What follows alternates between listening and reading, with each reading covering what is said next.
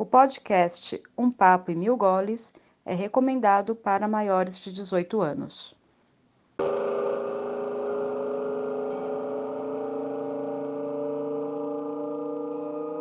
Oi, eu sou a Simone e a minha construção paulistana favorita é o MASP. Eu gosto muito daquele prédio que é super diferente de tudo que a gente tem aqui em São Paulo e a gente consegue imaginar como era a beleza antiga que tinha ali da 9 de julho, porque hoje a gente só vê carro, poluição mesmo. E lembrando que o MASP foi criado, foi concebido pela Lina Bobardi, uma grande arquiteta que, entre outras obras fantásticas, também é, fez a releitura da fábrica que tinha e hoje é o Sesc Pompeia, que é outro espaço maravilhoso.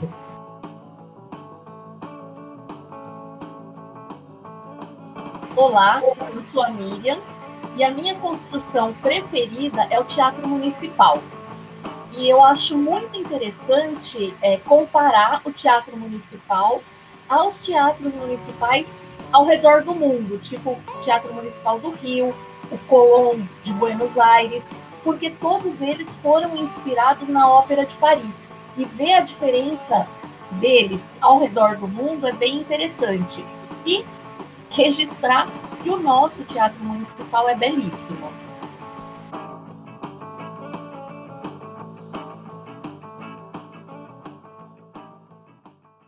Olá, eu sou Luiz Varinha. A construção paulistana que eu mais admiro é a Estação da Luz, porque ela tem para mim um, um, uma, uma coisa de recordação da infância, quando eu pegava os trens para ir para Pirassununga, que era a terra do meu, do meu pai, da minha família. E também, obviamente, como né, tem mais um que é impossível não citar, que é o Pacaembu, onde eu vivi grandes momentos, grandes alegrias e algumas tristezas também.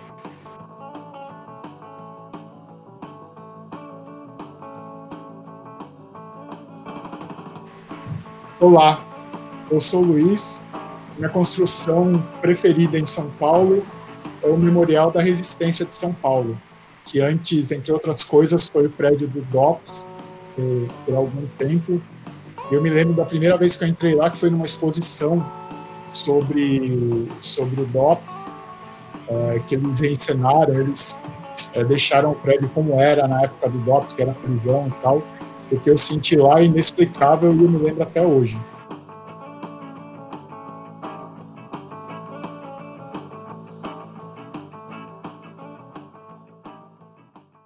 Aliás, altamente recomendável a visita ao memorial, recomendável a todos, mas mais ainda aquelas pessoas que minimizam o que aconteceu naquela época e pedem a volta da ditadura, aí sim, com o fechamento do Congresso, essas coisas. Fica a dica, viúva porcina. Uh, falei da porcina, lembrei do Lima Duarte. Um beijo, Lima Duarte. Com certeza vai ouvir esse podcast.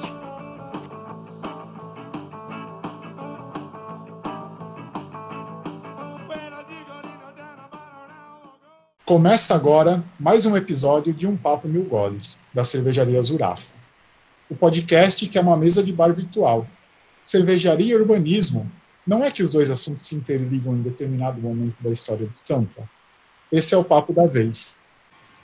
Para a conversa, convidamos Diógenes Souza, historiador e urbanista, autor da dissertação de mestrado que aponta 11 equipamentos urbanos criados pela antiga Companhia Antártica Paulista, monumentos famosos, ruas históricas, cerveja e muito mais na conversa de hoje.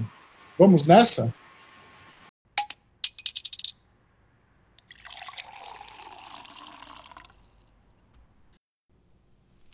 E para entrar no clima das construções paulistanas, nada melhor do que uma das músicas mais icônicas que falam sobre a nossa metrópole, Sampa, de Caetano Veloso. Solta o som! Alguma coisa acontece no meu coração. E só quando cruza a Ipiranga e Avenida São João. É que quando eu cheguei por aqui, eu nada entendi da dura poesia concreta de tua vida, da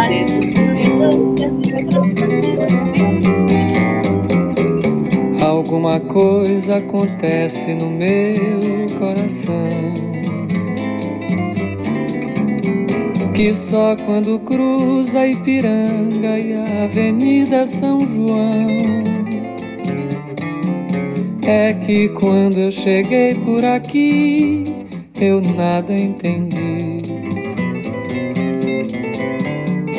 Da dura poesia concreta de tuas esquinas, da deselegância discreta de tuas meninas.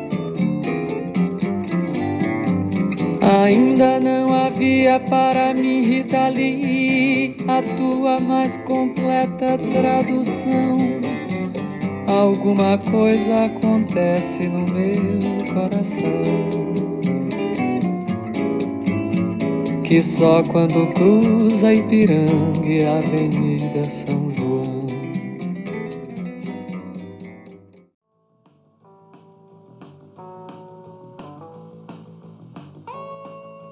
A cervejaria Zurafa é uma cervejaria artesanal idealizada por quatro amigos que sabem que grandes conversas começam na mesa do bar.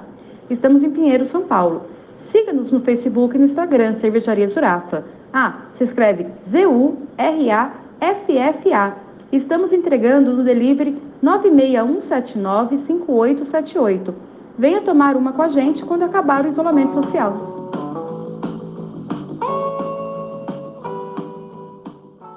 Luiz, por favor, traz mais uma e você, puxa a cadeira, porque agora o papo é sério.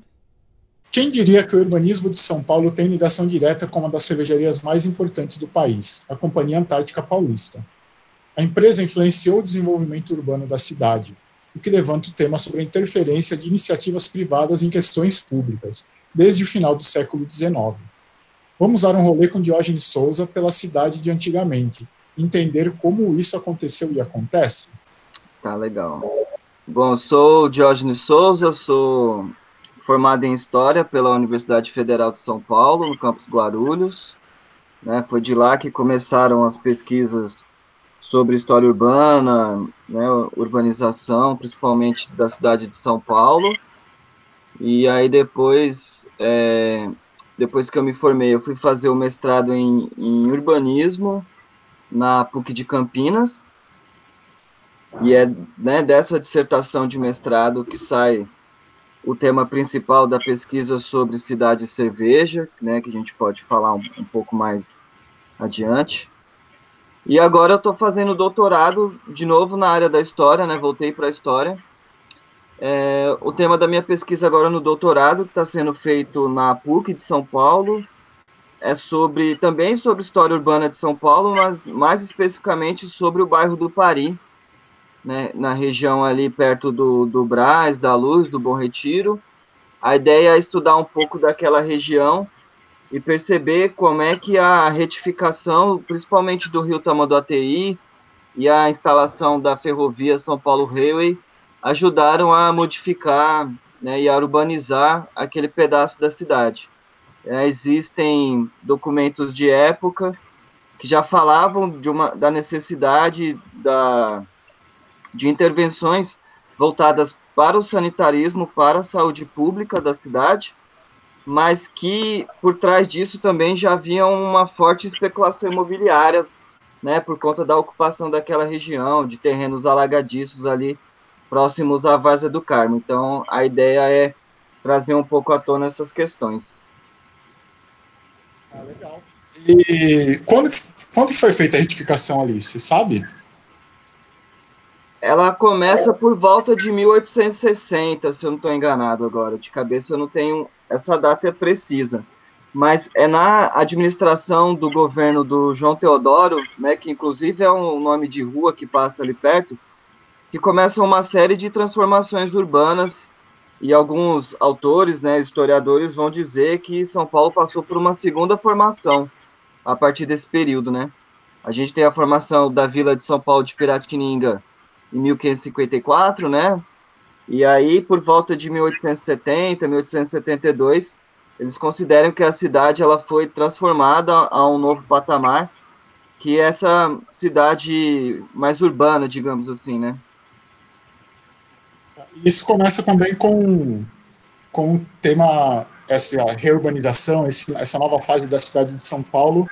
É, você aborda também no, no seu mestrado, né, que é como uma cervejaria influenciou o urbanismo em São Paulo, que, é, que vem o gole de história. Isso, justamente. A ideia, ela surge da, do meu tema de, de TCC na graduação, que foi ali em é, 2013, 2014, e coincidiu com o centenário do, da Sociedade Esportiva Palmeiras. Né? Para quem não sabe, eu sou palmeirense, e, e eu queria. É, Temos amigos palmeirenses. Tá bem pra caramba, você tá bem demais. Vamos né? encerrar por aqui então, né, gente? É. Valeu. Não, aqui, aqui não sou, eu sou, eu e a Miriam somos, somos corintianos e o Luiz e a Simone são palmeirenses. Então a gente está tá em paz, nós estamos em paz aqui. Com certeza. E eu tô, no, eu tô na casa dos meus pais e eles são corintianos também. A gente se dá super bem apesar das, das diferenças clubísticas aí. Legal. Mas a, a ideia, então, era falar um pouco dessa história, mas não exatamente da história do futebol, né? Até porque teriam vários outros autores, né, pesquisadores que já falariam sobre isso. Né, o jornalista Mauro Betting é um deles, por exemplo. Então, eu falei com o meu professor, né, meu orientador, Fernando Atique, uh, na Unifesp, que a gente falasse alguma coisa, mas que não fosse relacionado diretamente ao futebol. E aí, como a formação dele é, é arquitetura, a gente fez, então, uh, uma pesquisa sobre a criação do Parque Antártica, né? Porque uma das dúvidas que, que eu tinha, desde criança até, era de tentar entender por que, que o estádio do Palmeiras se chamava Parque Antártica, né? Qual que era a relação? E aí, então, nessas pesquisas que a gente descobriu que o Parque Antártica foi uma das primeiras criações que na arquitetura a gente chama de equipamentos urbanos na cidade de São Paulo. Né? Ele, ele surgiu ali por volta de 1900, 1901, e a Antártica, que foi criada é, poucos anos antes, né, 1885 mais ou menos, ela para ajudar a difundir o, a, o consumo da cerveja em São Paulo, ela vai criar uma série de, de equipamentos urbanos voltados é, principalmente no primeiro momento para a área do entretenimento. E o Parque Antártica foi um deles, né? E aí isso, é, daí a gente fez então essa pesquisa da graduação. E como eu fui descobrindo esses outros equipamentos modernos, eh, urbanos, desculpa, uh, falei, bom, isso dá um, um tema de mestrado interessante, né? E foi daí então que surgiu a ideia de fazer essa pesquisa. A Antártica, ela era dona de diversos terrenos na região central da cidade, né, ali próximos ao Vale do Anhangabaú. Então ali ela construiu uh, salas de cinema, de teatro, de cassino, justamente para difundir uh, o consumo da cerveja na população paulistana principalmente a população de elite, que estava mais voltada para o consumo de produtos importados, né, principalmente os vinhos e os licores que vinham da Europa. Então também foi uma ideia de difundir e divulgar o, consumo da cerveja na nossa cidade. É, então, esse negócio é muito legal porque a Antártica meio, Antártica meio não, ela, pelo que eu entendi, ela criou esses esses espaços urbanos, é, geralmente de cultura. Então, acho que o primeiro cinema foi o. Era no terreno dela, assim, Biju. Isso. O Parque Antártica, que era um parque e tal, para que as pessoas fossem lá e lá eles vendiam a cerveja para ser consumida, né? E um parque chiquérrimo, porque era só mesmo a elite, né? Qual Isso. era o é, é a empresa construindo uma demanda, construindo lugares para as pessoas irem para consumir o produto delas. É uma é uma estratégia interessante, né? Que eu não, pelo menos hoje, não vejo nada disso. Era uma estratégia de marketing muito interessante mesmo, né? Porque era uma, uma população de elite que ansiava por espaços de lazer entretenimento na cidade e ainda não tinham, né?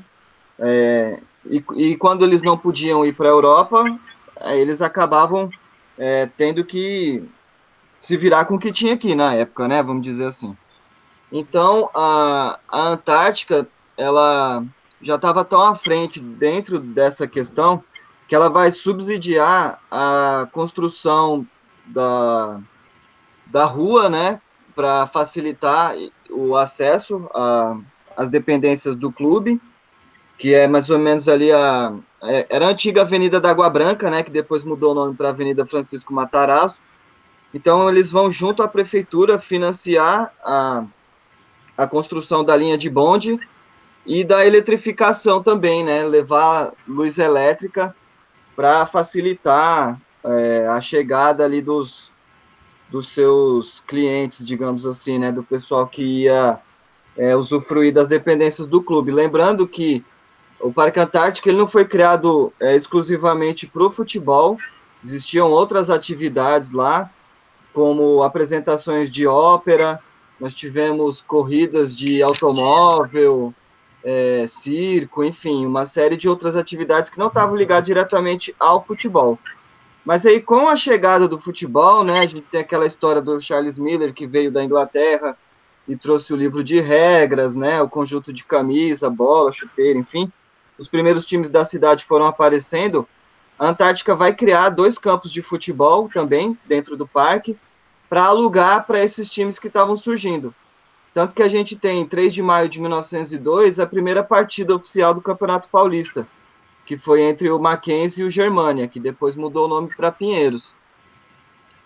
O Palestra Itália, que foi criado em 1914, a partir de 1917 ele vai ser um dos locatários do Parque Antártica, e aí em 1920, né, junto com o auxílio do, do próprio Francisco Matarazzo, eles vão então adquirir o terreno e as dependências para construir o seu, seu clube, o seu estádio anos mais tarde. Eu lembro que tinha no, parque, no antigo Parque Antártico, no estádio já do Palmeiras, tinha uma placa atrás aqui, em cima da arquibancada com os dois logotipos Antártica, escrito Parque Antártica ainda, né? Isso. É interessante pensar também na questão da memória afetiva que fica, né? Porque se a gente for parar para pensar, em, o, o estádio Palestra Itália ele recebe esse nome em 1933, né, com a, com a inauguração do estádio novo. Mas o nome Parque Antártica fica presente até hoje, né? Muitas é. pessoas ainda chamam aquele lugar de Parque Antártica. Eu, inclusive, sou uma dessas pessoas. Se vocês. Uh, é que agora, infelizmente, a gente não está conseguindo andar pelas ruas, mas até alguns anos atrás, uh, a gente tinha ali nas proximidades aquelas placas de se eu não me engano, acho que é de fundo marrom, né, que indicam pontos turísticos da cidade. Isso, e mesmo com o Allianz Parque, as placas ainda indicavam o Parque Antártica, né? Ainda não havia feito essa mudança. Mas é até interessante a gente é, explicar para o nosso querido ouvinte que essa reforma recente agora para o Allianz eles não puderam derrubar o estádio inteiro, tiveram que manter a estrutura e ela está aparente, porque senão ia perder. Não era patrimônio artístico, mas era alguma coisa assim. Não, aí é, foi uma questão. Porque se eles derrubassem era um, um, novo estádio, e novo estádio não pode se construir, então fica ah, constituído uma reforma. Foi então, tipo um truque para conseguir construir outro só. estádio. Isso. É, não tem nada de nobre de manter memória. Isso estragou manter... tanta história que eu inventei na minha própria cabeça. É, na verdade, o que eles conseguiram, né, a autorização que o governo permitiu foi um alvará de reforma e não de construção. E aí eles tiveram que manter, tanto que quando a gente entra lá no estádio, você consegue ver um pedaço da arquibancada antiga, né? Sim. E aí eles construíram a nova por cima, indicando que isso fosse só uma reforma, não fosse a construção de um estádio novo. E haja é. reforma ali também, que foi. É, é irreconhecível. É. Outro fato interessante também, que a gente percebe aí no, com as leituras do passado, não sei se vocês já ouviram falar daquele livro da Zélia Gattai, Anarquistas Graças a Deus, Sim, e ela fala que, que quando ela era criança, um dos passeios que ela mais gostava era ir ao Parque Antártica, né? Só que como era caro, né, para você entrar no Parque Antártica, você tinha que comprar ingresso, ela reclamava que não era sempre que o pai dela podia levá-la. E aí, tanto que o. Né, ela até cita uma frase que o pai dela usava, o pai dela virava para ela e falava assim: Você acha que eu sou um Matarazzo ou um Crespe para poder te levar ao Parque Antártica toda hora?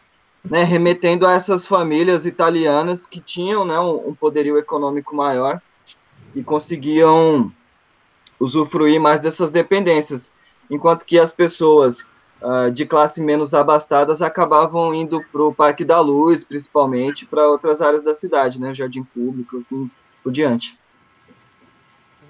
Eu, mudando um pouquinho de, de estado, lá em Salvador tem a casa da, da Zélia Gattai e do Jorge Amado, é um espaço tão gracinha, é um espaço tão amorzinho. Fica dica de passeio hoje pro, pro pessoal. Não hoje, quando puder. Não hoje, quando puder. sim, sim, vamos anotar. Tem alguma é. dessas construções que ainda, que ainda existem, Diógenes? Não, que a gente tem desse patrimônio industrial, digamos assim, né, que a Antártica construiu ao longo do tempo, a gente só tem a própria fábrica, né, que ainda está lá no, no bairro da Moca. É interessante falar essa transição também, né, porque a Antártica, ela nasce... Por que, que o Parque Antártica foi criado ali, né, exatamente onde hoje a gente tem o estádio do Palmeiras? Ali fazia parte do terreno uh, da Antártica, que antes de ser a fábrica de cerveja era um frigorífico, né? Era um, um matadouro suíno, mas não tem relação com a torcida do Palmeiras ser chamada de porco. Isso aí foi uma da, das coincidências que o destino traz, né? E, e ela pertencia a um, a um empresário brasileiro chamado Joaquim Sales, que tinha nas suas dependências uma máquina de gelo que produzia uma quantidade muito maior do que a demanda da cidade naquela época, né? A gente está falando aí de 1870, 80, então a população de São Paulo ainda não era tão grande assim. E nessa época também chega aqui um alemão, imigrante alemão, Louis Butcher, que sabia, né, tinha o conhecimento da produção de cerveja, inclusive ele teve uma pequena cervejaria na rua 25 de março, e aí ele propôs então ao Joaquim Salles uma parceria para poder utilizar essa máquina de gelo, né, para poder fabricar a sua cerveja. Aí vocês têm um, um, conhecimento específico da área muito maior do que o meu. É, e aí foi daí então que surgiu a, a Antártica Fábrica de Gelo e Cerveja. Então uma das primeiras atividades da Antártica, além do, do matadouro, era essa fábrica de gelo. Bom, e aí então, é, pouco tempo depois, eles já vão vender a fábrica para uma das suas empresas que eram credoras, né, da, da Antártica, que é a Zerrenner e Von Billow Companhia Limitada. Uh, o Zerrenner e o Von Billow é que vão investir um capital financeiro muito alto na, na Antártica, fazendo com que ela se despontasse no cenário nacional no ramo cervejeiro. Em 1904, eles vão adquirir a cervejaria Bavária, que ficava no bairro da Moca, e paulatinamente eles vão fazendo então essa transição da zona oeste da cidade, né, o bairro da Água Branca, indo para o bairro da Moca, onde eles ficaram até é, meados aí da década de 1990, se não me engano, até 1995, e se mudaram para a cidade de Jaguariúna, na região de Campinas. Então, desde então, a, fábrica, a antiga fábrica da, da Antártica na Moca está é, desativada. Né? Foi feito ali o processo de tombamento, saiu recentemente. E, e saiu também algumas notícias dizendo que os proprietários da Prevent Senior foi que adquiriram o, o complexo ali, o terreno, e a ideia, depois eu posso até passar essa matéria para vocês, é transformar numa Disney para idosos. Era o título Opa, da matéria. Isso, isso muito me interessa. Isso muito me interessa. A Prevent Senior, ela comprou aqui também o prédio da FENAC, aqui em Pinheiros. Todo mundo lembra da FENAC, saudosa FENAC. Fiquei pensando aqui agora o que pode ser uma Disneylândia para idosos. Pois é, eu também não faço ideia, mas. Um monte de então... bocha, dama. Jogo de xadrez. É, então, dentro desse complexo industrial, a gente ainda tem algumas dependências que estão é, mais bem estruturadas do que outras, né? Umas estão em completo é, processo de deteriorização, E, e a ideia, então, pelo que eu entendi do processo de tombamento, é tentar manter as áreas que ainda estão né, é, possíveis de ser preservadas, e o restante acho que vai ser demolido mesmo para construção desse novo espaço. É, ali na, na Moca tem vários prédios.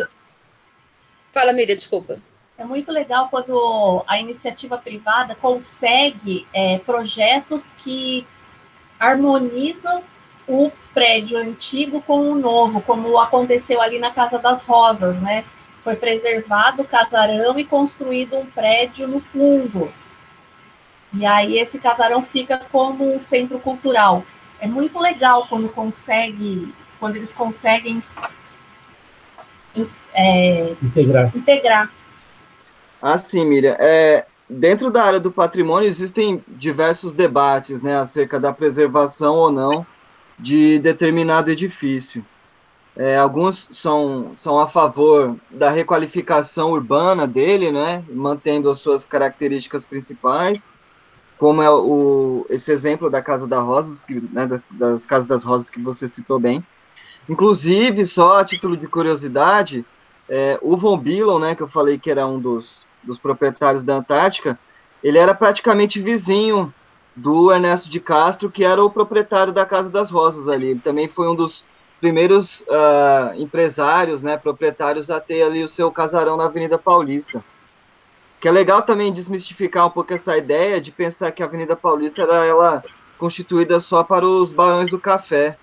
Né, a gente tinha ali empresários dos demais diversos tipos, é, industriais, comerciários, comerciantes, assim, modo geral, e não era só os barões do café. É, ali na Antártica, houve esse debate também para saber o que, que vai ser feito, é, porque também acontece em muitos outros casos que eles vão deixando deteriorar a tal maneira que a única solução é a demolição completa do complexo, né? Então, nesse sentido, é isso, bem isso mesmo. Um, um, outro exemplo que a gente tem dentro dessa memória cervejeira e que está ali no, no centro da cidade foi quando, né, infelizmente, a gente teve recentemente o um incêndio do, do edifício Wilton Paz de Almeida, né, que era uma, uma ocupação de, de moradia ali popular, né, de movimentos uh, que não têm sua própria moradia, enfim. E aí quando esse edifício... Né? Isso, quando, isso, ali no Lago do Paissandu. Quando o edifício veio a, ao chão, é, a lateral dele tinha uma, uma pintura, né, um desenho de uma cerveja caracu. Não sei se vocês é, conseguiram, conseguiram ver, porque justamente a gente tem um edifício caracu ali do lado, né?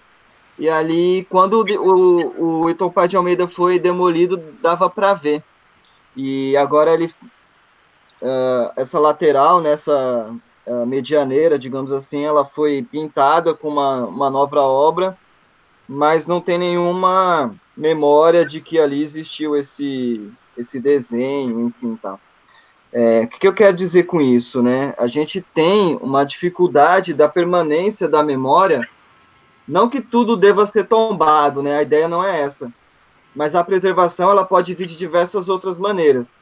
Uh, o inventário também, ele é um, um, processo de preservação que é muito importante, né? É, a documentalização, enfim. O que acontece ali na região do Paraíso, por exemplo, é, nas proximidades ali da catedral, catedral ortodoxa e do da própria estação Paraíso do metrô, uh, ali a gente tinha a cervejaria Brahma, né, que antigamente era a cervejaria Guanabara. Inclusive, meu pai falou que passava lá diversas vezes, né? Meu pai era motorista de caminhão, então, é, em diversas ocasiões, ele fazia entrega naqueles lados ali, ele de longe já avistava as torres da, das chaminés da, da Brahma, né? Enfim, é, essa fábrica foi demolida, nós temos dois uh, edifícios residenciais, e não tem nenhuma memória ali, né? O pessoal que é mais novo passa por ali e jamais vai imaginar que tinha uma cervejaria é, daquele tamanho, né? É, eu mesmo não conhecia essa história, não sabia não. Ah, eu sabia, mas eu fiz o curso. Ha! Ah, é, boa aluna. Oh, aí, ainda ganhei elogio. Ganhei o dia. É, e essa questão de, de, de transformar né, o, um, um prédio antigo em uma cervejaria, tem uma na Holanda que a gente gosta muito, a Demolen, né? Que era num banheiro público. Breweries. Ah, é Breweries. Ninguém sabe falar isso aqui. É Breweries It, seja lá como fala, seja Ela lá como escreve ema, é? também. É, essa um mesmo. e um, um moinho. E um moinho, é óbvio. É na Holanda tem que ter um moinho. E, e, e era um banheiro público. Então tem os azulejos lá do, da época e tal. Era uma casa de banho, porque na época não tinha chuveiro em casa, as pessoas iam lá tomar banho. Banheiro. E... Mas eu não sei se é tombado, mas eu sei Não, não é tombado, é um a cervejaria antigo. preservou, porque era tudo azulejado, né? Por causa dos banheiros, fez a fábrica e tem as mesas, tem todos os azulejos brancos e tem ainda os os negócios de ligar o chuveiro, sabe? Registro. Os registros. Que legal. Então, assim, é uma maneira, né, de você usar aquele, aquela construção que já tinha para uma coisa que era relativamente cara na época, né, o azulejo, a construção toda, e né, aí tem uma história, né, você tem o- no passado que explica o porquê que aquele prédio existia, e, e é, a cerveja é boa também, diga de passagem. A gente só não sabe Mas falar nem escrever, mas a gente recomenda. Aqui a gente tem um problema sério de especulação imobiliária. né? A gente conhece vários casos de, de prédios que seriam tombados, que estavam em processo de, de tombamento e tal, e que da noite para o dia o pessoal chega e destrói o prédio. E chega de madrugada né, e, e bota tudo abaixo antes de- do, do processo ser finalizado. Então, acho que a gente tem, tem esse problema aqui de não preservação histórica. Né? É, Aconteceu agora, né, em janeiro, na Vila Zélia, janeiro, dezembro. É, vive acontecendo. Na Paulista aconteceu isso muito. Eu, lembro, eu me lembro que eu, eu fazia a faculdade ali na Casper Libero, é, na Avenida Paulista, na época da construção da linha do metrô ali. Então era, era muito no- comum assim você passar é, de frente de um casarão e dois dias depois você passava e o casarão não existia mais. Ele foi derrubado para dar lugar para a linha do metrô, enfim, para outro prédio. Então, assim, é, é, a gente tem inúmeros casos assim, né? Que é uma, que eu acho que essa pouca pre- é, preocupação com a preservação histórica mesmo. né? É, justamente, ali na Paulista, um dos exemplos clássicos é a mansão dos Matarazzo, né? Exato, exato. Que é um caso bem recente, né? Não é coisa do passado. Não, é coisa bem recente mesmo. Mas é isso, né? É, a especulação imobiliária acaba falando mais alto, em detrimento da preservação da, da nossa memória, da nossa história, enfim. A gente frequentava um bar, um bar ali na. Como é que chama aquela? Na, na Bela Sintra, que era o Geni. Era isso? Era uma casa, era uma casa belíssima, belíssima. frente esquisito. Hoje, Isso, Vale esquisito. esquisito, exatamente. Era uma casa belíssima, tal, é, antiga, tal. E, o, e, o, e ela só estava em pé ainda porque os herdeiros estavam em briga lá, por questão da, da herança, tal. E, a, e era de um amigo nosso, era da- do irmão de uma amiga nossa. E ele teve que sair de lá porque ele- ele- eles conseguiram entrar no acordo e despejaram e no dia seguinte a casa estava no chão. Assim, é, um, é um caso também, como disse a Miriam, recente, não faz o quê? Não tem 10 anos. Então, enfim, é, é, é a, a nossa falta de, de memória histórica. É, a gente está falando nisso, eu tenho uma listagem aqui do- dos equipamentos urbanos da Antártica. Vamos ver o que está de pé ainda, se tem, algum, que tem alguma coisa. Certo. Cine Central já era, né? Já era, o Cine Central. Ah, bom, a maioria deles, desses vai ficar ali na região do Vale do Angabaú. Depois que o Cine Central foi desativado, ele do- funcionou durante algum tempo como a sede da Coletoria Federal, né, uma espécie de secretaria de, de fazenda da época. E aí depois foi demolido para a abertura de uma passagem de nível ali na região do, do, do Vale mesmo. Biju Teatro, esse que acho que foi o primeiro cinema de São Paulo, né? Isso, é. Também foi, foi demolido nessas obras de remodelação da região da Avenida São João, né?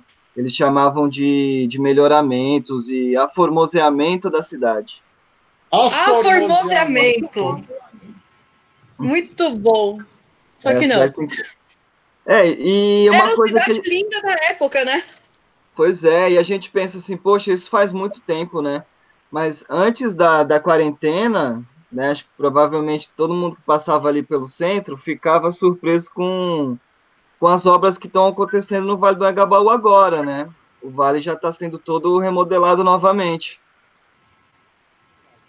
É, não faz muito tempo, né, que, que foi feito aquele vale, né? Que, coisa de 30 anos atrás, foi?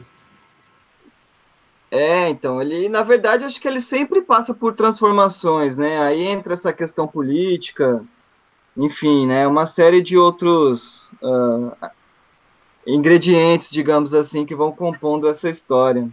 E ali é uma região bastante complicada do ponto de vista urbanístico e principalmente para a nossa cidade em relação à saúde dos rios, né? E da importância dos rios para a nossa cidade. Sim. Ele se chama Vale justamente por isso, porque é onde é, a natureza fez o lugar para a água desaguar.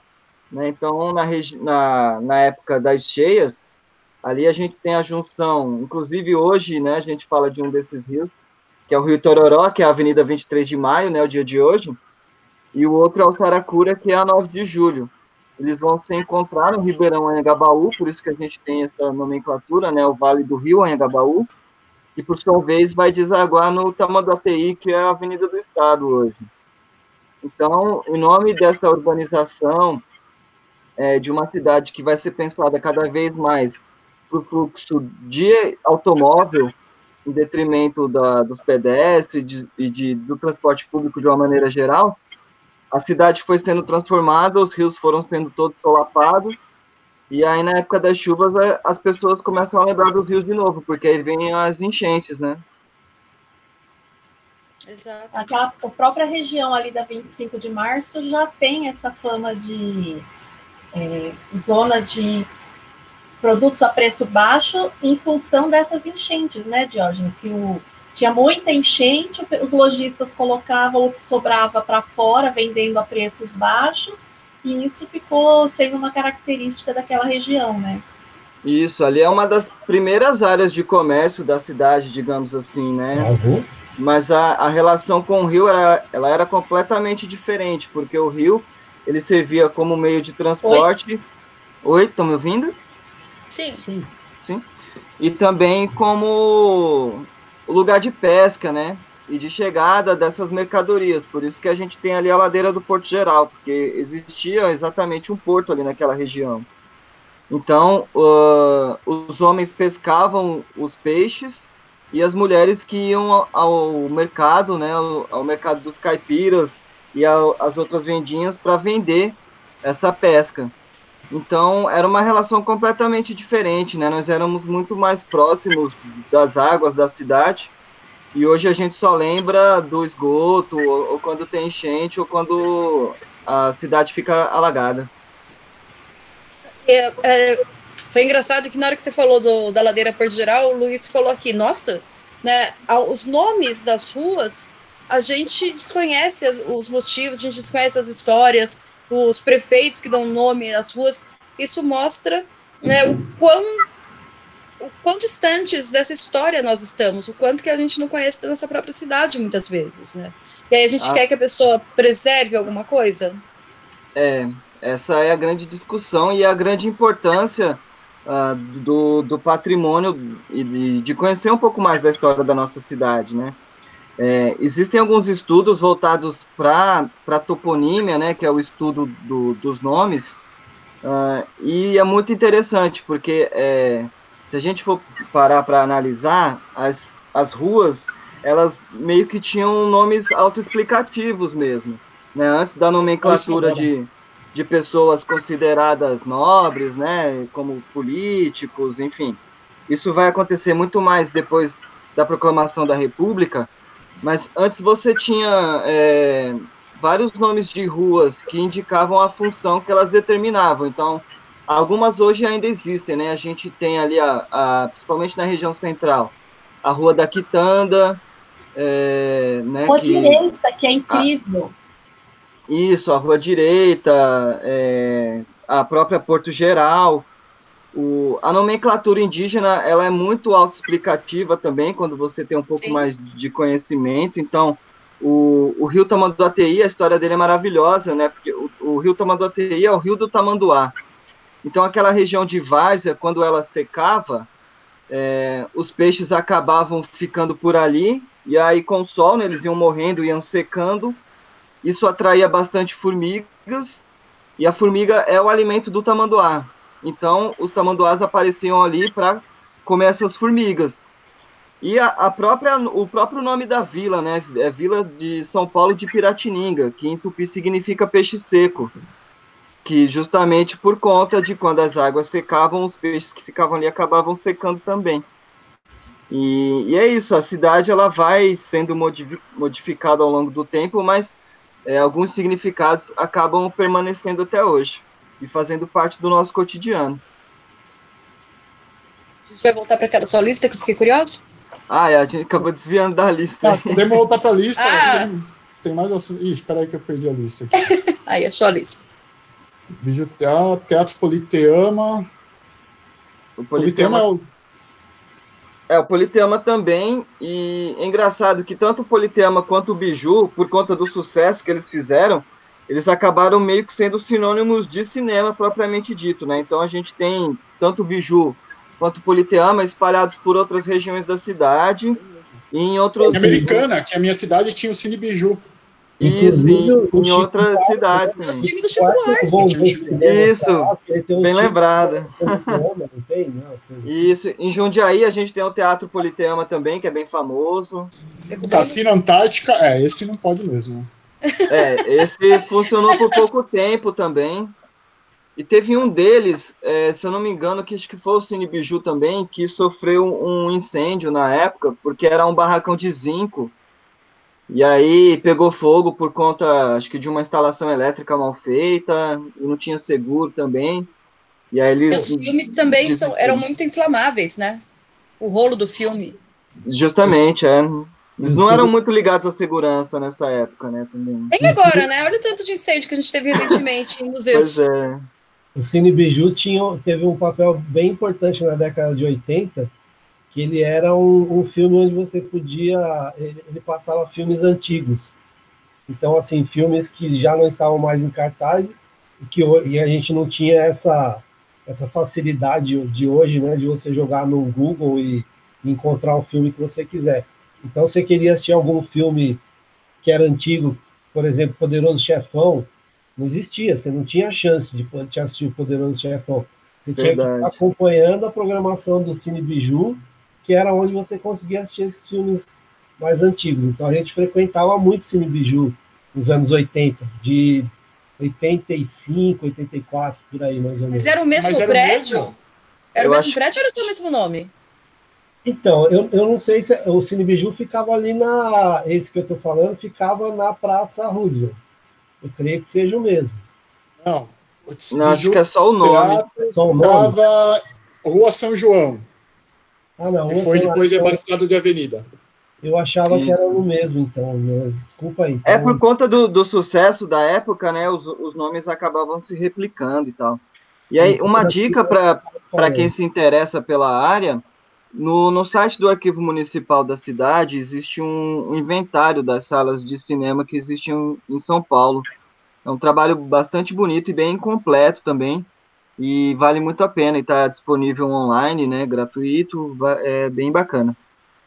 Ainda é possível fazer visita e consultar material ali no prédio do patrimônio histórico, que fica ali perto da Praça da Sé? Ah, sim. É, sim, é possível, mas é, não agora por conta da, do confinamento, né, da, da, uhum. da pandemia, mas é possível fazer o agendamento e, e pesquisar o acervo dele, sim. Ah, legal. Sobre, so, ainda sobre as salas de cinema que você citou, Jorge, tem um site, um blog, na verdade, muito interessante, chama Salas de Cinema de São Paulo. ele faz um resgate histórico também da sala de cinema, muito interessante, vale a pena visitar o site também. Sim, é, e é importante ter essa história, né, porque essa geração mais nova que, que nasceu depois dos shopping centers, elas perderam né, essa oportunidade, quer dizer, não perderam, não tiveram né, a oportunidade de conhecer os cinemas de bairro. Sim. Né, porque hoje a gente só tem os cinemas dentro do, dos próprios shoppings, né? É, São nós, pouquíssimos. Nós, em Pinheiros, nós temos o privilégio de ter o Cine Sala aqui na Fradique. Sim, maravilhoso, é muito bom. É maravilhoso, tem uma programação muito boa. É, geralmente esses cinemas de rua, depois de um tempo, né? Quando, quando vieram esses cinemas de shopping, os cinemas de rua passaram a cair muito na qualidade também, né? Então, geralmente eram cinemas com uma projeção não tão boa, o som não tão bom.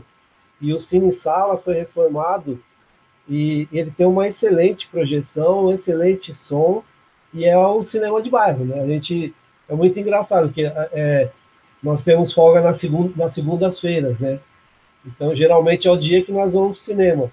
A gente É encontra muito um bom. monte de cliente lá, inclusive o Luiz e a Simone, a gente já se cruzou lá sem, sem combinarmos, né?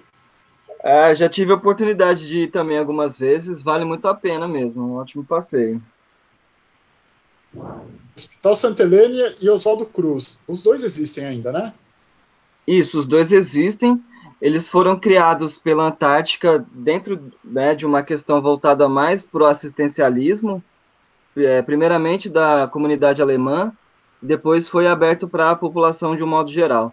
É, a Antártica, além do, de fornecer o gelo né, para o hospital, fornecia outros insumos também e é, equipamentos, o pessoal voltado para a parte de oficina mecânica, né, fazer algum reparo tal, e até mesmo para a área jurídica.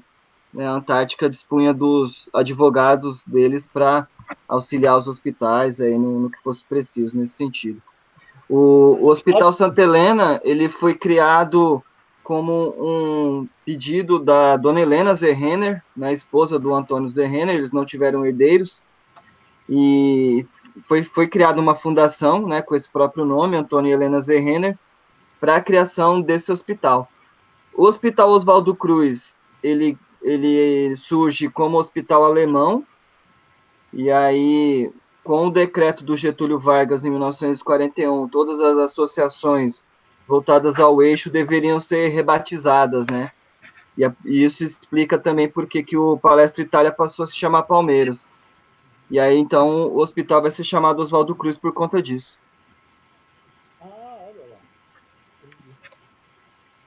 E a Antártica chegou a operar nas duas fábricas uh, simultaneamente, na Água Branca e na Moca, ou ela saiu da Água Branca e foi para a Moca? No, existe um almanaque da Antártica, que é de 1905, que mostra que, eles, que ela funcionou nos dois bairros, e aí chamavam de seções, né? Então a gente tinha a seção Água Branca e a seção Moca. E aí essa mudança foi sendo feita gradativamente, né? Até que eles se mudaram de vez para o bairro da Moca.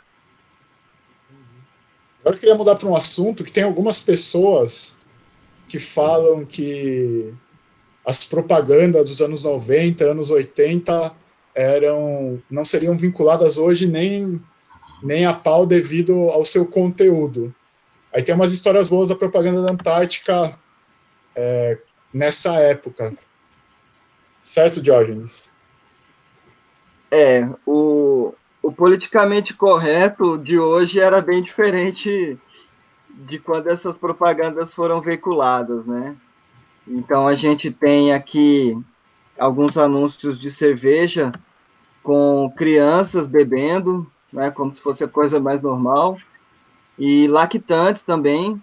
E aí existe, existe até aquela lenda, né? Acho que virou uma lenda urbana propriamente dita, do consumo de Mauser Beer pelas mulheres grávidas que eram para fortalecer o leite, né? Para ficar um leite mais vitaminado, digamos assim.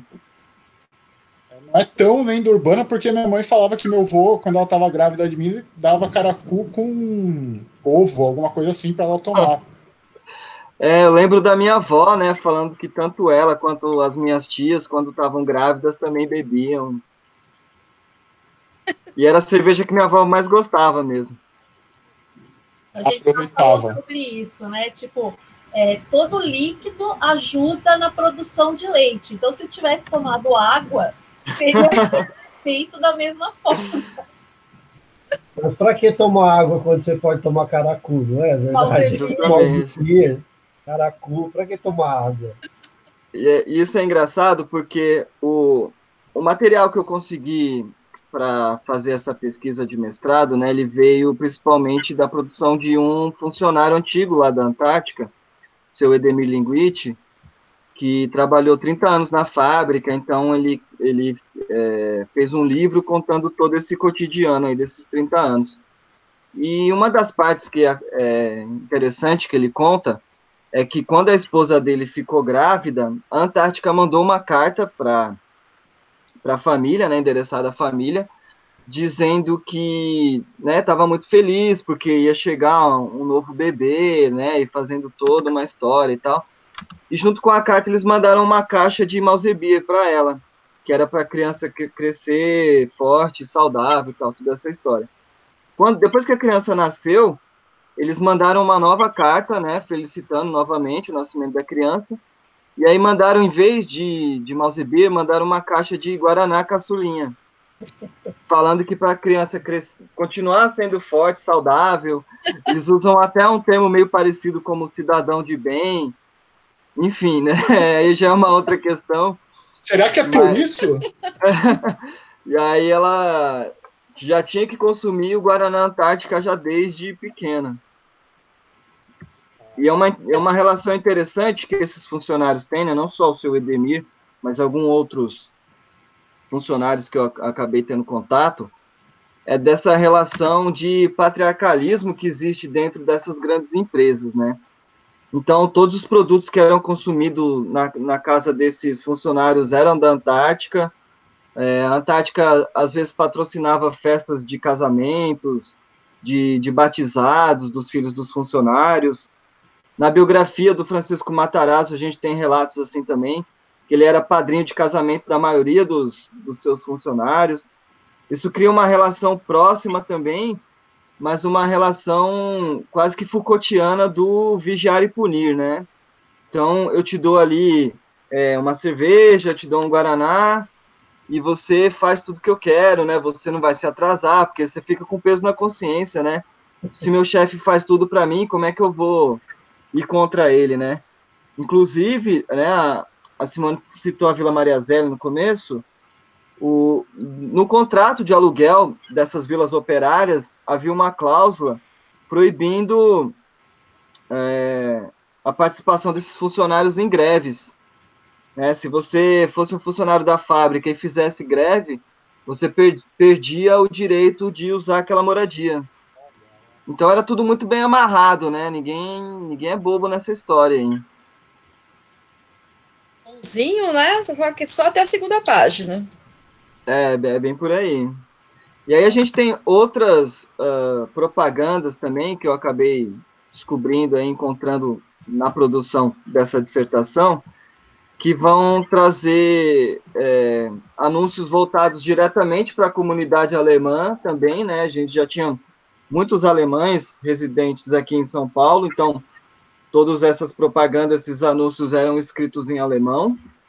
É, nós temos também alguns outros anúncios já um pouco mais recentes, digamos assim, na década de 60, 70, que vai utilizar personagens famosos como garotos propaganda, né, como o caso do, do Sargentelli, do Adoniran Barbosa, e aí a gente já cria também uma relação do, do samba da música com a cerveja, depois é, propagandas televisivas, né? Eu lembro da época de criança ainda, e era um, um bordão que o meu avô utilizava para brincar com a gente, falando assim: você veio aqui para beber ou para conversar? Né, que era um. Famosíssimo. Um, era muito famoso, né? E era muito veiculado, enfim. Toda essa questão também da, do consumo da cerveja com futebol, que vai ter fortemente, né, dentro da, da própria publicidade. E aí tem alguns outros anúncios interessantes que vão mostrar é, esse, essa propaganda do crescimento da cidade relacionada à própria cervejaria. Então, eu, eu me lembro de um aqui falando mais ou menos da década de 30, né? A gente tinha o edifício Martinelli como expoente dessa urbanização de São Paulo, né? De uma cidade que se pretendia mostrar como metrópole. E aí a Antártica lançou um anúncio falando que se fossem empilhadas todas as garrafas de cerveja que foram vendidas em 1935, eles conseguiriam fazer mais de 100 mil Martinelli, sabe? Uma, uma coisa assim exorbitante mesmo. Então tem anúncios de Antártica, da Antártica crescendo junto com, com a própria cidade, né? Se, se São Paulo é a cidade que mais cresce no Brasil, a Antártica é a empresa que mais cresce com São Paulo, então tinha toda essa questão também. Aí, Luiz, uma ideia para a gente lançar de propaganda. Se a gente empilhar todos os barris de cerveja vendidos na Zurafa, a gente chega no terceiro andar do, do Martinelli. Ah, já, Chega, já chega. até o teto da Zurafa. Ai, vou ver como vocês são ruins de cálculo. A, a Antártica, né, acabou que essa ligação né, de cerveja, futebol, ela, a- ela continuou né, ao longo do, do tempo e com as recentes proibições que tem de veiculação de bebidas alcoólicas, acabou indo isso para o Guaraná na, na seleção, né? E, mas se- ela manteve essa que deu. regularidade. Aí deu no que deu, terminou no 7x1 para a Alemanha. Porque eles devem ter cerveja. cerveja no uniforme ainda. No uniforme. Tivesse continuado com a cerveja, né? É verdade, né? É, É isso, é. tem Brahma, eu acho. Não, Oi? não, no uniforme não. Ah, no uniforme não tem nada, é só no uniforme de treino. Não tem Brahma, não pode ter? Mas é que assim, a- a FIFA permite, mas no, nos. É, Ah, sei aí- lá, nos campeonatos brasileiros não pode é- mais, não é é- isso? É um pouco complicado isso aí, porque, por exemplo, a Federação Paulista não permite é, propaganda na, no- na camisa dos clubes. Só que aí você vai no estádio e tem lá Orloff, uma placa da Orloff atrás do gol.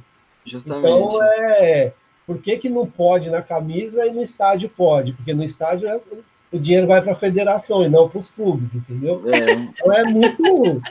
Isso é É, muito essas leis são muito complicadas. né? Eu não achei complicada, não. Eu achei ela bem direta mesmo. É, então, complicada no É. sentido, né? Que eu, que eu quis dizer. No sentido ético, aí tudo vai virar complicado. Então, é, Inclusive, quando, quando a Antártica vende o terreno e o parque né, para o Palestra Itália, na cláusula do contrato existia uma exclusividade dos produtos que seriam consumidos ali, né? Então só poderia ser vendido produto da Antártica durante 100 anos, se eu não me engano, ou, ou algo do tipo assim. E eu, eu me lembro da época de, né, de adolescente, assim, tal, que ia assistir os jogos no Parque Antártica, e tinha aquela cerveja sem álcool, né? Acho que era Cronenbeer o nome, vi. que era vendida ali. Que era sem álcool e quente. O pior dos dois mundos. É, Passava a ser sem Não, álcool. e, aí, e aí o interessante é que a cerveja era sem álcool e quente, e o cachorro quente era frio. é, quem vive essa época de estádio raiz tem muita história, né, pra contar. É verdade. verdade. Ah, eu lembro de um- uma história com cerveja zero. Teve um jogo que eu fui com a Simone no Pacaembu. Nossa. O Palmeiras era quarta de final de Libertadores, uma coisa assim, que o Bruno era o goleiro. O Deola tinha acabado de sair. Deola, não. Aquele que foi pro Fluminense, Diego Tardelli, Diego Cavalieri. Cavalieri. Tinha acabado de sair, aí não sabia quem ia ficar, tava entre o Bruno e o Deola. Tava o Bruno no gol, nesse, nesse coisa. Eu tava tão nervoso por causa do jogo, aí eu entrei antes para pegar o lugar, né, para não ficar, para já ir me aquecendo, e tinha Bavária zero.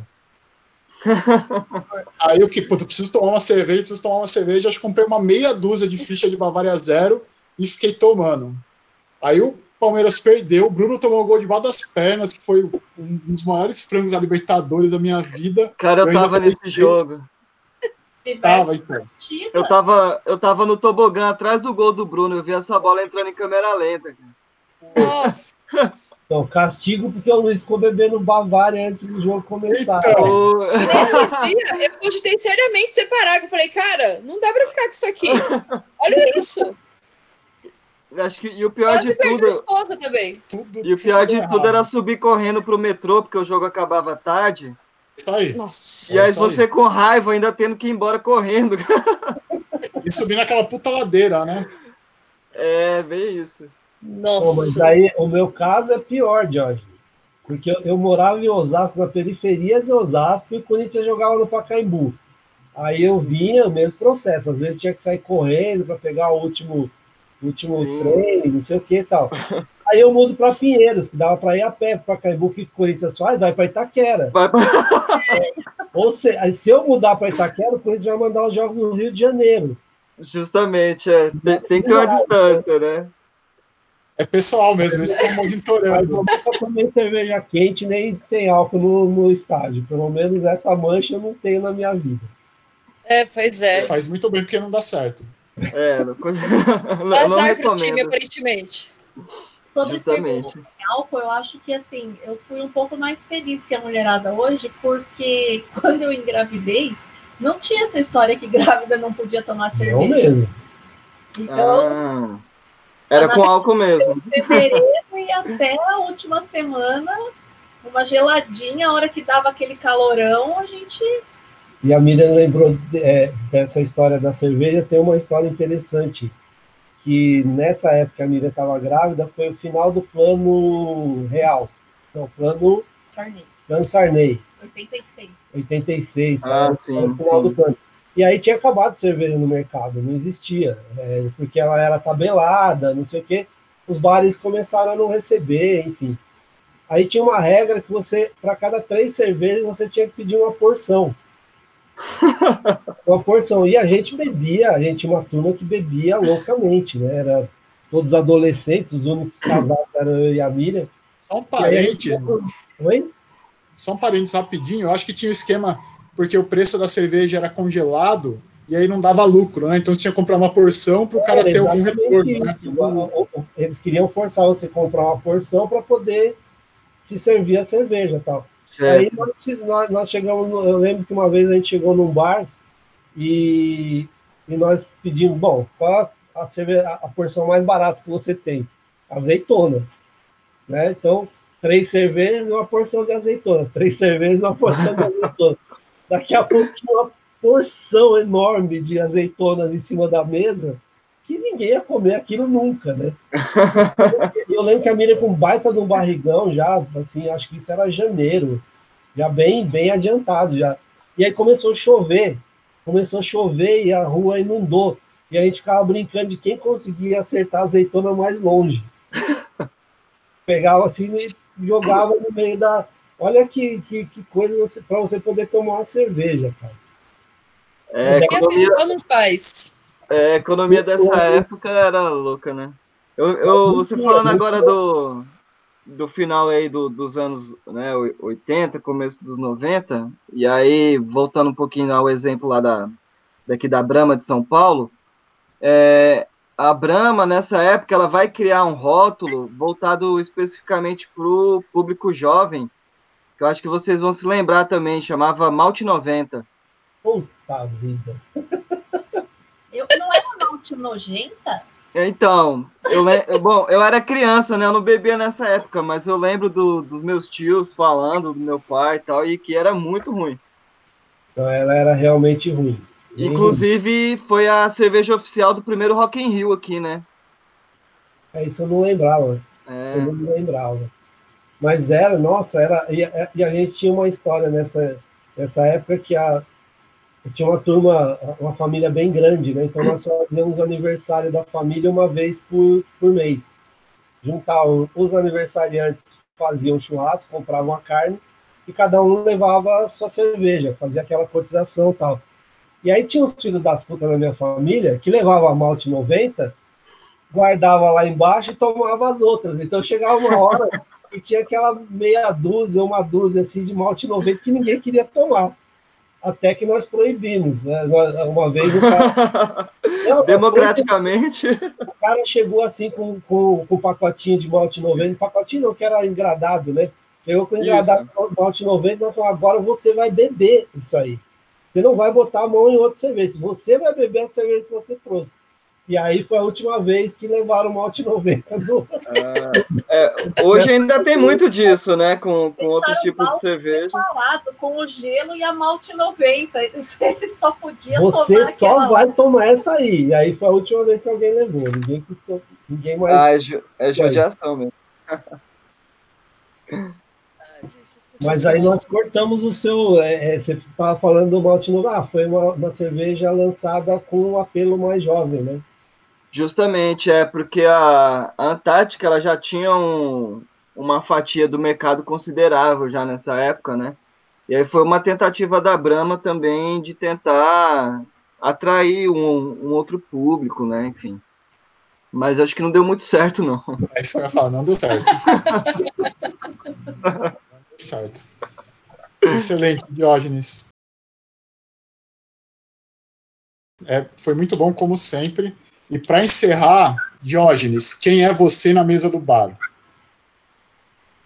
Caramba, que pergunta difícil. Bom, ah, sou um cara que gosta de beber ali devagar e sempre, né? E, e contando histórias e principalmente ouvindo histórias. Eu acho que o, a mesa de bar ela é um, um lugar que proporciona encontros assim maravilhosos, né? A cerveja ela tem esse poder de, de agregar as pessoas e fazer com que você troque ideias, né, pensamentos, assim, a, a filosofia de bar tá aí para isso, né, e a cerveja acho que é um, o melhor ingrediente que existe. Faz muita falta, eu confesso, que é, tive que aprender a beber sozinho em casa, porque não, não tem a mesma graça, né, de quando você está tomando a cerveja com com seus amigos, com as pessoas que você gosta, enfim. É, mas é isso, acho que daqui a pouco a gente vai conseguir aí sair e se encontrar e tomar novas cervejas e, e construir novas histórias também. Isso aí já fica desde já um convite para você vir nos prestigiar, tomar uma cerveja com a gente na Zurafa assim que reabrirmos. Ah, é sempre um prazer poder encontrar vocês e aí tomar uma cerveja, é muito maravilhoso. O espaço está aberto. Se quiser fazer outra versão do curso lá, o espaço sempre vai estar aberto lá para você. Não, ah, não agora. Não agora. Isso é interessante dizer que o Diógenes já fez algumas palestras lá na Zurafa sobre esse tema e foi bem legal, foi bem legal. É sempre Sim, se, sempre muito, muito bem acolhido e o espaço é maravilhoso, a estrutura, vocês são pessoas maravilhosas, enfim. Acho que a gente só conseguiu ter esse encontro graças à cerveja, né? Exatamente. Verdade. E são, então... são esses encontros e outros do tipo que, que a cerveja tem nos proporcionado aí pela vida. Sim, e teremos muitos outros ainda. Com certeza.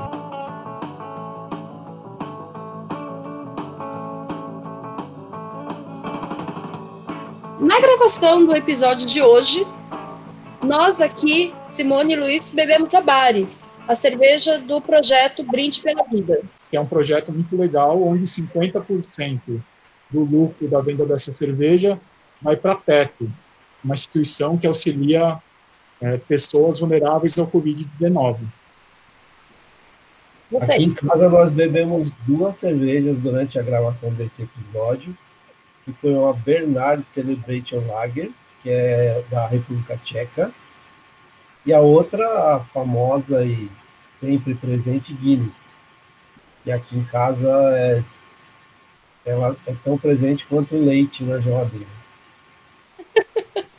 E o interessante é que a Guinness, assim como a Antártica, tem é, fundamental importância na cidade de Dublin.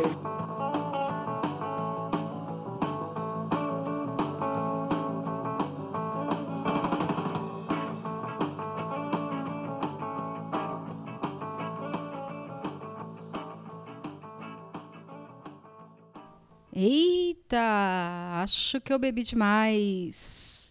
Bom, o primeiro, o primeiro lugar que me vem à mente quando a gente fala em cerveja é o Barléu, né? Eu acho que é um, é um bar tradicional é, que tem dois, duas, dois episódios assim que marcam bastante a vida da gente o Bar Léo. O primeiro é que a Miriam trabalhava no centro de São Paulo e eu trabalhava, quando a gente namorava, eu trabalhava na Leopoldina. Então, aos sábados era o tempo certinho eu sair da Leopoldina para vir buscá-la para a gente fazer alguma coisa no sábado à tarde. A gente trabalhava no sábado de manhã.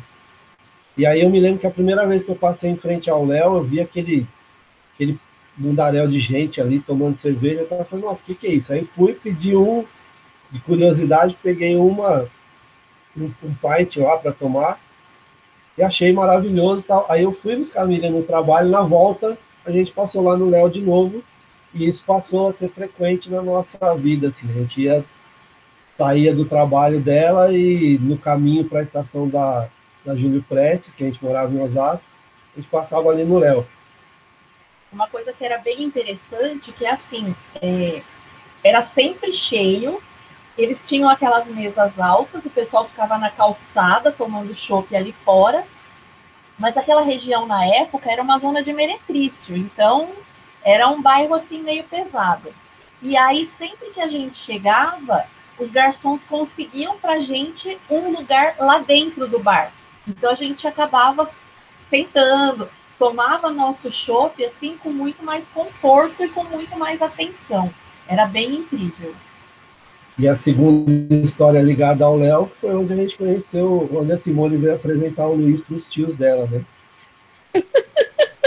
essa, essa história a Simone pode contar melhor que eu. Ai, gente, então vai lá. Olha a situação. Então, beleza, conheci o Luiz, trocamos um monte de ideia tal. Parte sobre música, parte sobre cerveja. E aí, né, foi aquela coisa, né? Todos os jovens sabem como que é esse negócio de, olha, aquela olhadinha, aquela risadinha, tal, não sei o quê. Alguns dias depois, é, falei assim, ah, tá, né, acho que eu gostei desse menino. Vamos, vamos ver, vamos confirmar. Vamos ter autorização aí, igual de antigamente, né, que você tinha que, que dar bem para as pessoas namorarem, coisas do gênero. Só que, tipo, apresentar para o meu pai já era tipo suicídio total do relacionamento. Então vamos precisar para quem interessa. vamos levar para tomar cerveja, vamos ver, vamos ver se aguenta. Aí a gente chegou, combinamos no sábado à tarde de ir lá no Léo, que o Luiz me conhecia, o Léo lá da, da Rua Aurora.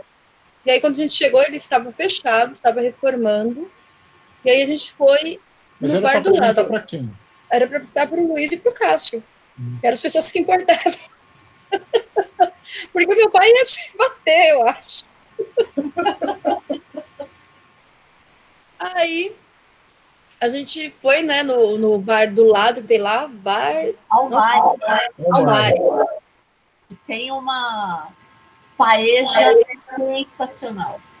É, tem uma porção de pimenta também que é boa, porque a gente terminou a tarde comendo a, a pimenta. Sabe a pimenta, aquela que acompanha a porção? Então a gente estava comendo a pimenta no final da, da tarde. E, enfim, aí a gente sentou, bebeu, bebeu, bebeu, bebeu a tarde inteira. Pedimos um negocinho para comer e detonamos a porção de pimenta. Aí, na hora de pagar a conta, até neste momento, o Luiz já estava aprovado, né, para um relacionamento. Aprovadíssimo, aprovadíssimo. Não, ele estava aprovado. O aprovadíssimo vem no momento de. Garçom, traz a conta aí, por favor. Ah, é, é verdade. Eu só. Por quatro. Aí, Varinha pagou, o Cássio pagou. Na hora que o Luiz ia pagar, cadê a minha carteira? Olha o nível do Não golpe. foi isso, não. Nossa, Golpe, mano. Claro que não, você não tinha carteira, criatura. Você saiu sem carteira. não foi, não. O cara, ó, da- das duas, é, é, qualquer que seja o golpe que ele aplicou, deu certo, porque ele não pagou a conta. Ele disse que, que foi o cartão que não funcionou. A gente lembra, porque afinal de contas a gente tem boa memória e ninguém estava bêbado, que você não estava sem carteira, você aplicou o golpe da sem carteira. Então é aquela história, face aos, ao, às mentiras, como é que é? Sabe? Quando a mentira é, conta muitas vezes, ela se torna verdade. Ela se torna verdade. Então você estava sem carteira e você aplicou o golpe do "Ih, esqueci minha carteira no dia que ela te apresentou para seus tios. Iam te aprovar ou não na entrada da família. E aí, com esse golpe, se tornou aprovadíssimo. Aprovadíssimo, aprovadíssimo. E aí, Virou aquilo é até filho depois, virou até filho. virou até filho. E aí, depois. Ah, essa, essa, essa é uma coisa legal de se contar também para quem não frequenta a Zurafa. De 10 pessoas que entram na Zurafa, seis ou sete acham que o Luiz é filho meu e da Miriam.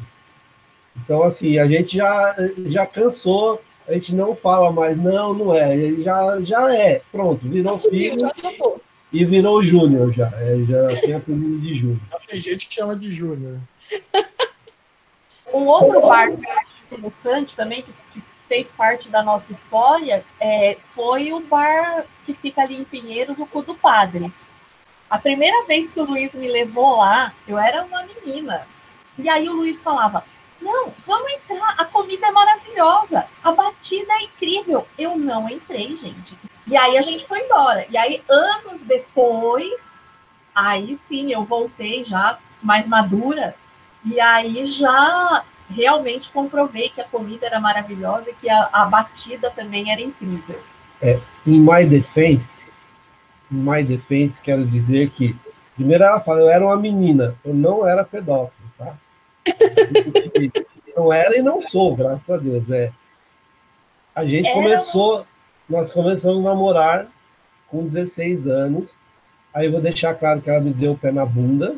Ai, essa Né? é outra história. Ela me deu o pé na bunda, passei assim, muito tempo jogado na sarjeta, sabe? Muito, muito tempo. E aí depois a gente voltou a namorar. E Quando voltou, vol- é, eu a levei no cu do padre, nós já éramos maiores de idade, e já, já, já namorávamos. Mas, claro, depois dela ter dado o pé na bunda, que eu queria deixar registrado mais uma vez aqui. É sempre bom, né? Eu É vi. terapia, gente, só terapia. Você acha que eu vou perder a oportunidade de falar, contar para todo mundo que você meteu o pé na minha bunda uma vez, quando eu tinha 16 Mereceu. anos de idade? Só porque mereceu, é. Mereci não, você me, me maltratou, me destratou. E depois não quis entrar comigo no cu do padre. Eu devia ter largado naquele momento. Eu devia ter largado. Não larguei, olha aí, ó. Tô há 38 anos casado. Quase 38. Mas provavelmente por causa dela você conheceu o Léo. Verdade, isso é verdade. Verdade, olha aí, tem coisas boas também. E o Cu do Padre chama Cu do Padre porque é um bar aqui no Baixo Pinheiros que fica atrás de uma igreja. Eu não sei que igreja que é aquela. É Nossa Senhora de Montserrat. Que fica no Largo da Batata ali. Tem até hoje o Cu do Padre, tem até hoje o, o Bar Léo, Até hoje a igreja. tem até hoje a igreja, tem até hoje o Largo da Batata também. Eu vi com Pinheiros a É, cerveja. Pinheiros e Vila Madalena é, o que eu- é a minha lembrança mais. Eu sempre quis vir morar em São Paulo por causa de Pinheiros e Vila Madalena. Seguiu. Tudo bem. Tem até um bairro. Agora, Agora, em relação a maiores corres e, e bairros e tal, eu vou elencar aqui um que não é nem pelo corre, mas é porque ele marca uma mudança na maneira de beber, que são os pubs. Aqui tem muitos pubs, né? Tem o Bartins eu vim conhecer pra cá. O Melis é mais lá pra cima. A gente tem o Finnegan's, Finnegan. tem o Republic, que mudou de nome várias vezes, mas que é ali na Delfina. Era Public aí, agora é O Republic. Finnegan é aquele ali na Cristiano Viana com a. Arthur, né? Isso, é isso mesmo. Filho de São Paulo, né? É um dos mais antigos de São Paulo. É, é muito legal. O Finnegan's a gente, a gente frequentava uma época também. Nesses pubs, eu comecei a tomar cervejas ah, industriais, né? Porém, diferentes das que a gente tinha normais aqui no, no Brasil. É, então, eu acho que eu tomei altos também, não. desses lugares. Como era aquele que era na Barra Funda? Belchior. O Belchior. Nossa, tinha um. Nossa, aquele foi um dos grandes corres de resistência. Eu lembro que eu estava dançando no balcão do bar. Olha que loucura. Ele não abriu, né? Abriu homem, né? Belchior acabou. Acabou e virou Ficava Belchior. né? Não, era uma casarinha. Era uma casinha pequenininha. Não, mas era uma casa Antiga. antiga. Mas, enfim, foi quando né, começamos ali a beber cervejas mais diferentes. É, foi, num- foi numa dessas que eu fui apresentado a- Guinness, pela minha amiga Rita Casado, a quem eu devo, devo essa paixão. Porque a gente era, era, não era comum a gente tomar cervejas diferentes, né? só aquelas industrializadas mesmo, que era o que tinha na época. Né? E, gente, quando a gente fala, tá falando de época, tá? A gente tá falando de, tipo, 10, 15 anos atrás. A gente tá falando aqui 10 não. né? É, eu acho que década de 90, né? Acho que a partir do do final da década de 90 a gente começou a. É, 20 anos atrás, sei lá. É, quando eu conheci, Barléu, o Barléu, a gente, a gente ia em Começo dos anos 80. 80, é. era Nossa, não tem diferente, né? Era só aqui, Choco ó, Brahma. ela saiu. É, Então, por, por exemplo, eu me lembro a primeira vez que eu fui no Bar Léo, a gente tinha começado a voltar a namorar, era 82. O Luiz, por exemplo, tomava uma madeira. Tomava uma madeira. Uma Mas- mamadeira não, mas mamava tinha- no peito ainda. Mas a, a mãe dele tomava aqueles negócios lá, caracu, como que era? Caracu com ovo. A dona Célia tomava caracu ou malzibir para dar leite para o Luiz tomar. Exatamente. E a gente já estava tomando cerveja, estava tomando chopp lá no Bar Léo. Isso me faz sentir um pouco velho, vamos dizer assim. agora, a época que a gente começou a frequentar os pubs, aí sim já era a década de 90. É, aí sim. Aí a gente foi no Romeios, no Republic. Ah, e tinha, e tinha o maior de todos, né? Que assim, não era um pub, mas que era o bar, que era a meca dos cervejeiros, que era o Frangó, né? Nossa, Frangola, na, na freguesia do Ó. Era, era o único bar onde você tinha uma carta de, de cervejas importadas, uma grande carta de cervejas importadas. Qual foi o primeiro em São Paulo? Eu acho que foi o primeiro. Até essa, até essa diversidade de, de cervejas foi o primeiro. Tanto que essa memória afetiva do cerveja e coxinha veio do frangó. Né, que a gente comia umas coxinhas lá no É que frangó que, até eram hoje elas são consideradas uma das melhores de São Paulo, as coxinhas de frangó. né? E porque nos pubs você tinha ainda uma, uma coisa muito limitada de cervejas, né? Eram mais as cervejas inglesas, né? E, e tinha, óbvio que tinha mais opções do que a gente estava acostumado, mas bem menos do que o frangó. O frangó era um absurdo, assim, É, já- o frangó era interessante que assim, você tomava cerveja e gostava. Aí dali dois meses, você ia lá e falava, olha, eu quero aquela cerveja que eu tomei. Esquece. É, vinha a importação, você tomava aquela, e aí a que tinha lá era a que tinha chegado nova. Dificilmente repetia a cerveja. Então era uma oportunidade incrível de você conhecer muita coisa nova, bem saborosas, outras que não agradavam muito ao paladar, mas enfim, era o lugar que a gente ia para tomar cerveja diferente. Que naquela época não chamava é, artesanal, nada, a gente chamava de cerveja diferente. A primeira vez que eu tomei cerveja diferente foi a Guinness, foi a Simone que me levou lá na, no Belfiore. Por que, que eu lembro de terminando a noite tomando cidra? Porque eu ia no Almeiras, eu começava pela Guinness, aí eu passava pela, pela, pela Erdinger, aí eu tomava alguma outra coisa que eu não sabia o que, que era, e inevitavelmente eu terminava na cidra. era um ritual que Pra ia mim, ser eu nunca- cumprido. Eu nem conhecia a Cidra quando eu tomei Belfiore tinha uma história nova, foi lá que se dançou no balcão pra ganhar uma toalhinha. Foi, mas isso foi antes de você. Foi antes de te conhecer. Olha só, que isso dá nome de filme, hein? Como eu era antes de te conhecer. Aí tentei levar ela de novo para ver se ela dançava no balcão lá de novo para eu ver, mas não rolou.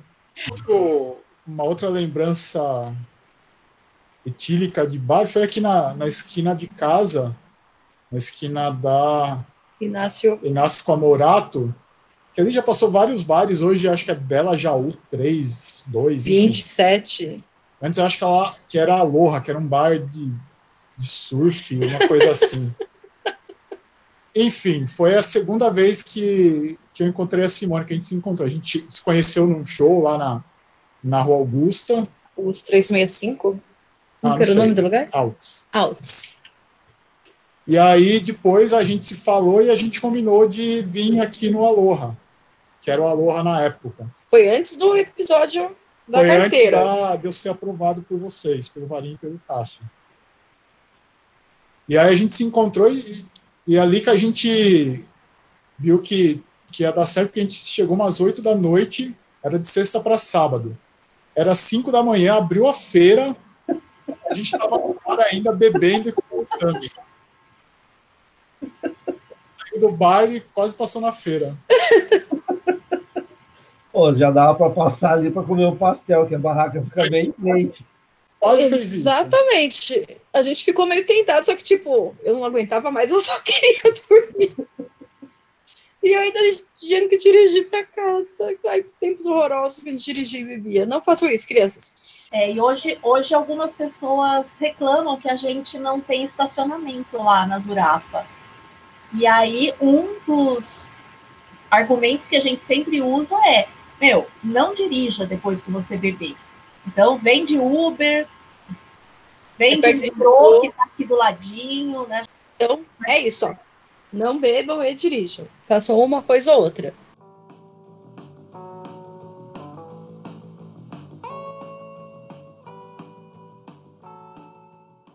E é muito importante que você beba água a cada pelo menos, sei lá quanto tempo. Ah, sim, beba o tanto que você quiser. Água é vida. Tanto quanto é.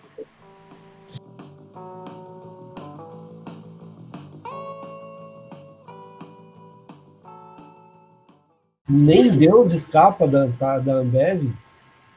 E a Ambev é tão, é tão poderosa que ela comprou até Deus. Até Deus tem seu preço.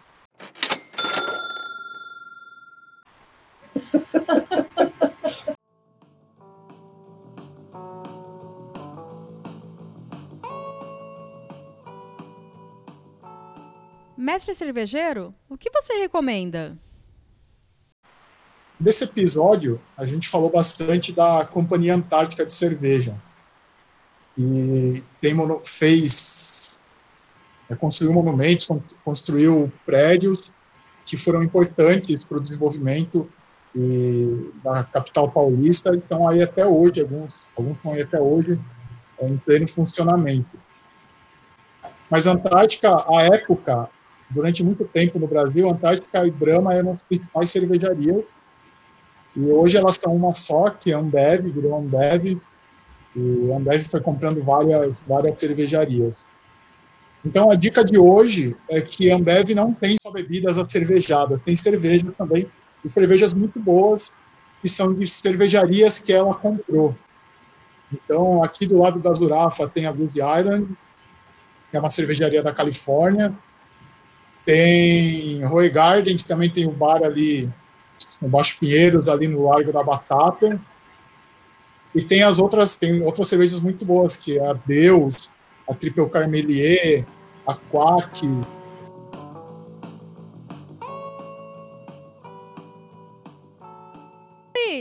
Libera a saideira aí, vai.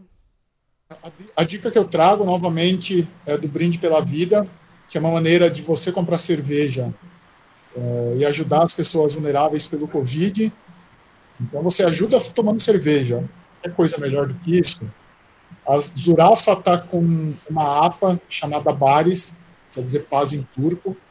Custa 25 reais o litro e 50% do lucro dessa cerveja vai integralmente para a Associação Teto. Além disso, a gente tem outras cervejarias parceiras, cada um com a sua cerveja, tem uma variedade bem legal, são cervejarias incríveis. É, entra lá nas nossas redes sociais, arroba Brinde Pela Vida, tem tudo explicadinho lá.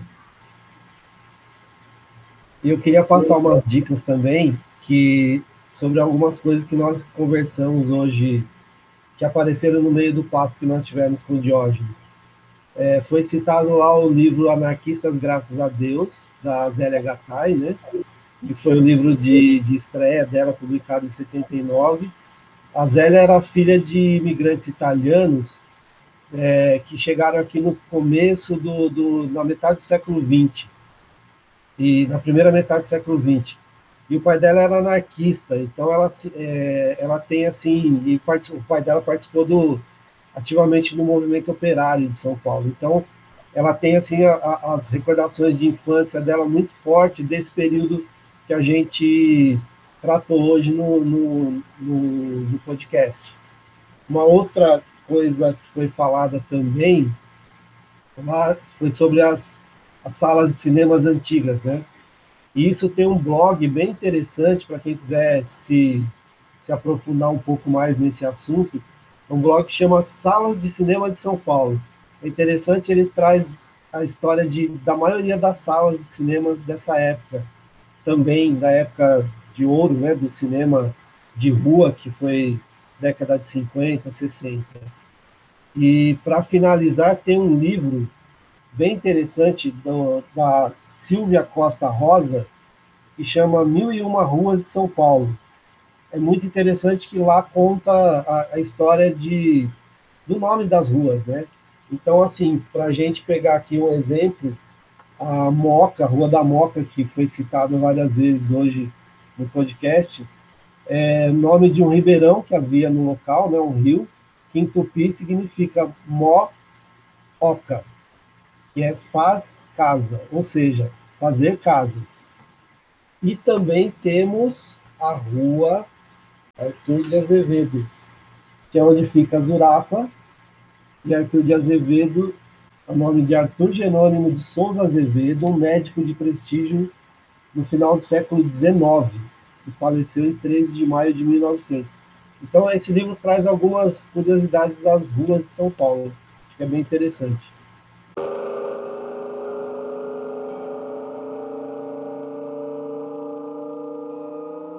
Agradecemos a audiência de todos. E é isso aí. Semana que vem nós estamos aí de novo na mesma bate segunda-feira, no mesmo bate horário.